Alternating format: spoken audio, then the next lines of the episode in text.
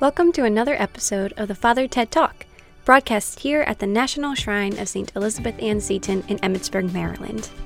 Now, here's Father Ted. Someone has said that many of us think the Holy Spirit is like our pituitary gland. We're glad we have a pituitary gland. We're not really sure what it does, but we don't want to lose it and the Holy Spirit. We're glad we have the Holy Spirit. We don't want to lose the Holy Spirit, but we don't really know what the Holy Spirit does. What's the purpose of the Holy Spirit?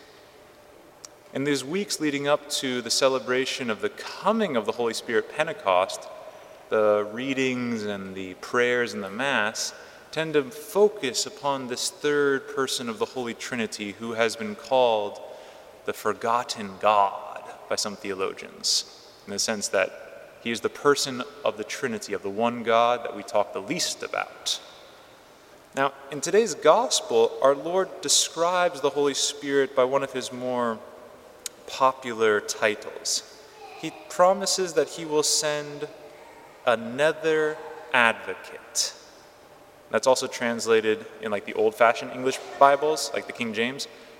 I will send you a paraclete or counselor.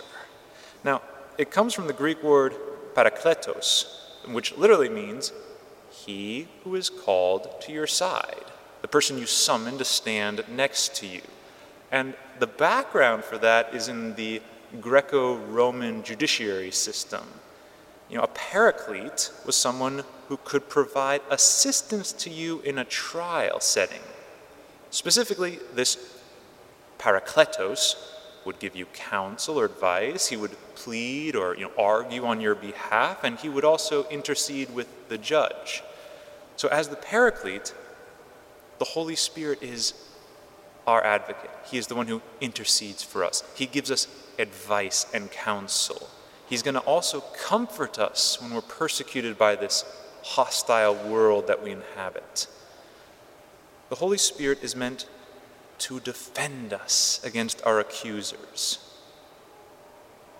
Now, who is the accuser of believers? Who are we always accused by? Who is the person who never gets tired of accusing us? The book of Revelation tells us Satan. The devil is the one who incessantly, day and night, accuses faithful believers. And the Holy Spirit is our protection is our advocate, is our parakletos against this accuser. Now, on the one hand, you could say, okay, I don't like being accused by the devil, but why should I care what the devil says? It's not like he's actually doing anything to me. He's just accusing me of stuff. And the devil's a liar. Nothing he says is actually true, right? So, why do we need the third person of the Holy Trinity to defend us against these false accusations? What the devil says isn't entirely true, but like every good liar, it has an admixture of truth to it. And so when the book of Revelation says, the devil is accusing us day and night, we commonly interpret that passage to mean he's bringing up our sins. Like, what are, what are we guilty of? What do we have to be accused of? Of our sins, the stuff we've done wrong, the commandments we've broken, the times we've failed God, our infidelity to the covenant that was established the day of our baptism. The devil accuses us, saying, Look, you broke this commandment, you did that wrong, you turned your back on Jesus over here. And in that sense, the accusation of the devil is true. He is correct when he calls us sinners, calls us wrongdoers. But against these true accusations comes the Holy Spirit, that divine defense attorney. Now, he doesn't defend us by simply saying, He didn't do it. That's not the argument of the Holy Spirit, because we are, in fact, guilty of these offenses, or a lot of these offenses. However, into this courtroom context, the Holy Spirit introduces the evidence of the blood of the Lamb who was slain the blood of Christ. All those who have the Holy Spirit as their advocate have also been washed clean by the blood of the Lamb. We are sinners, we are guilty, but Jesus has taken away that sin. He has taken away that wrongdoing. We did what was evil, but God does not continue to hold that evil against us. And it's on account of this sacred blood, this evidence of the Lamb that was slain, that we are exonerated in this judiciary setting. So we are exonerated by Christ, who has paid the debt we accrued in our wrongdoing. But the devil is still a because along with saying, You did this wrong thing, which we've been forgiven of, so long as we are in the state of grace, along with accusing us of something wrong, the devil also says, Because you did that, you're worthless. You're a piece of scum. You have no reason to exist. He tries to make us hate ourselves because of what we've done wrong. That's the work of the devil. The devil hates us, and he wants us to hate ourselves. God, on the other hand, is our Father. He is our friend. He is the one who loves us. Actually, the Old Testament sometimes talks about the love of the Father, the love of God, as being like a mother's love. He loves us in that tender, affectionate way, the way a mother naturally loves their child. The lie of the devil is that we are useless, is that we are worthless because of our sin. But the Lord reminds us that we are not. The Lord reminds us it is good that we exist. The Lord reminds us we have worth. The Lord reminds us that He does not regret the work of His hands. We are all here today because God put us here. God made us. God created us. He is our Father. No soul was given to anybody by the will of flesh. It is God who brought us into being.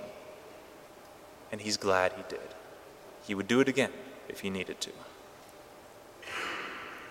However, the sad fact is that not everybody has this divine defender. defender. No, not everybody has this advocate. Our Lord tells us also in today's gospel that the Holy Spirit that He's going to send can neither be accepted nor seen by the world. And when he says the word, and when he uses the word world here, he's not referring to just like everything out there, but he's referring to those parts of the world, those people in the world that have freely chosen to reject God.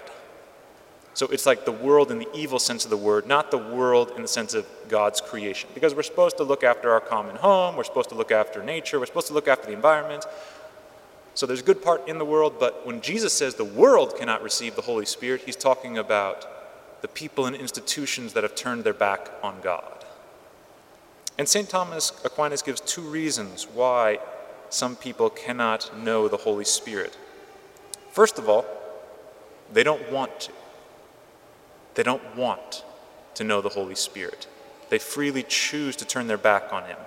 The world loves its own and hates anything that doesn't belong to it. Like we've all seen this before. When you choose to follow Christ and turn your back on maybe some social activity which everybody else is doing, which is wrong, it's not as if people just disregard you. They turn on you. They hate you because you are not following them. You are serving as a conscience to these worldly sinful activities. If the five guys decide, to start smoking something in their garage and you say no, it's not as if they just say, okay, that's okay, you do your thing.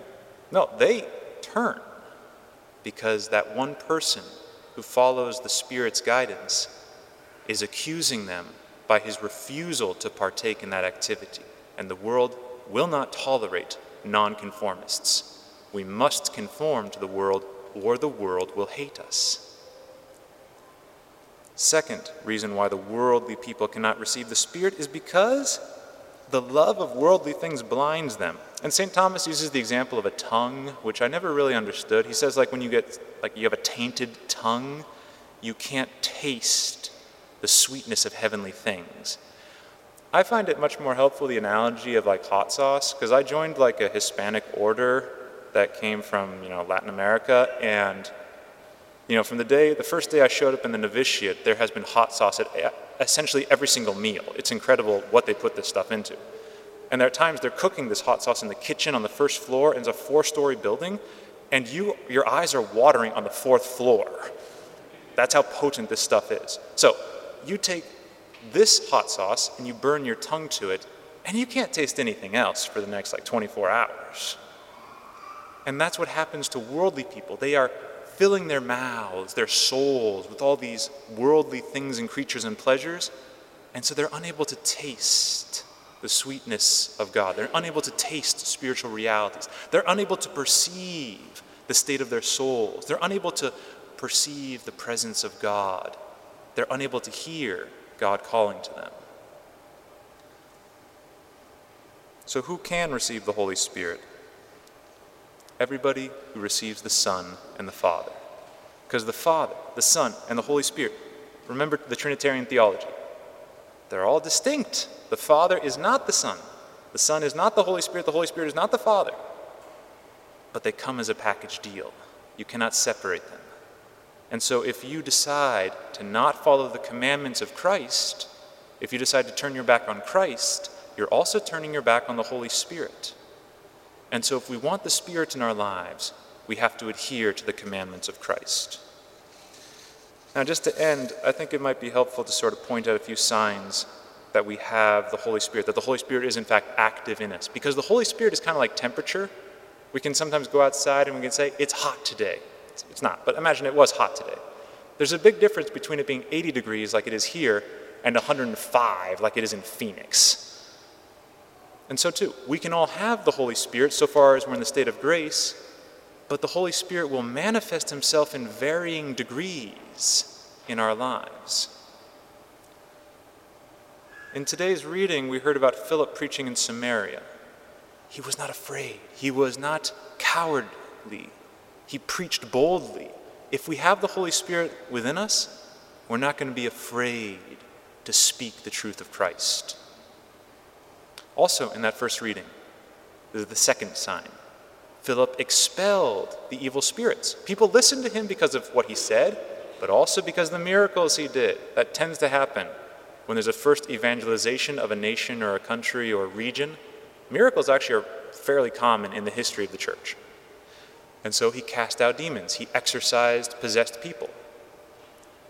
If we have the Spirit within us, the Holy Spirit, we're going to start casting out malignant spirits. We're going to start casting out evil spirits. We're going to start casting out jealous spirits. We're going to cast out the spirit of hatred for our neighbor. We're going to cast out the spirit of, you know, avarice, that desire to possess money. We're going to cast out the non-holy spirits in our lives. And when Samar- this town in Samaria was converting, it said there was great joy in that city. So, preaching boldly, expelling evil spirits, and joy. Because joy is like a banner of the Holy Spirit. I just heard this recently. Uh, King Charles, I think the third of England, just got crowned. I didn't see it, but I just heard recently that apparently, when the king is in residence at Buckingham Palace, there's a special flag that they'll fly over the palace to, sign, to signal the king's in house, the king is here. Joy is like that standard of the Holy Spirit. It signifies that God is in this soul. You know, we don't want to be, you know, doom and gloom Christians. We don't want to be depressed and melancholic all the time. We don't want to always be sad and depressed. It's a true sickness that some people struggle with. But joy will be the natural attitude of somebody who is possessed by the Spirit. And finally, love. If you have the Holy Spirit, you will love God and you will love your neighbor.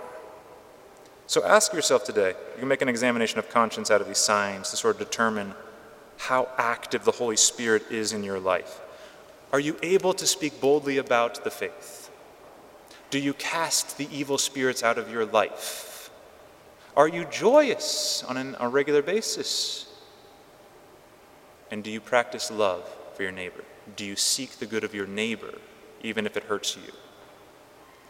Through the intercession of Mary, the spouse of the Holy Spirit, let's ask for the grace to be docile to this Holy Spirit, to trust his protecting care, to call upon him in our needs, so that he might manifest himself in our daily lives.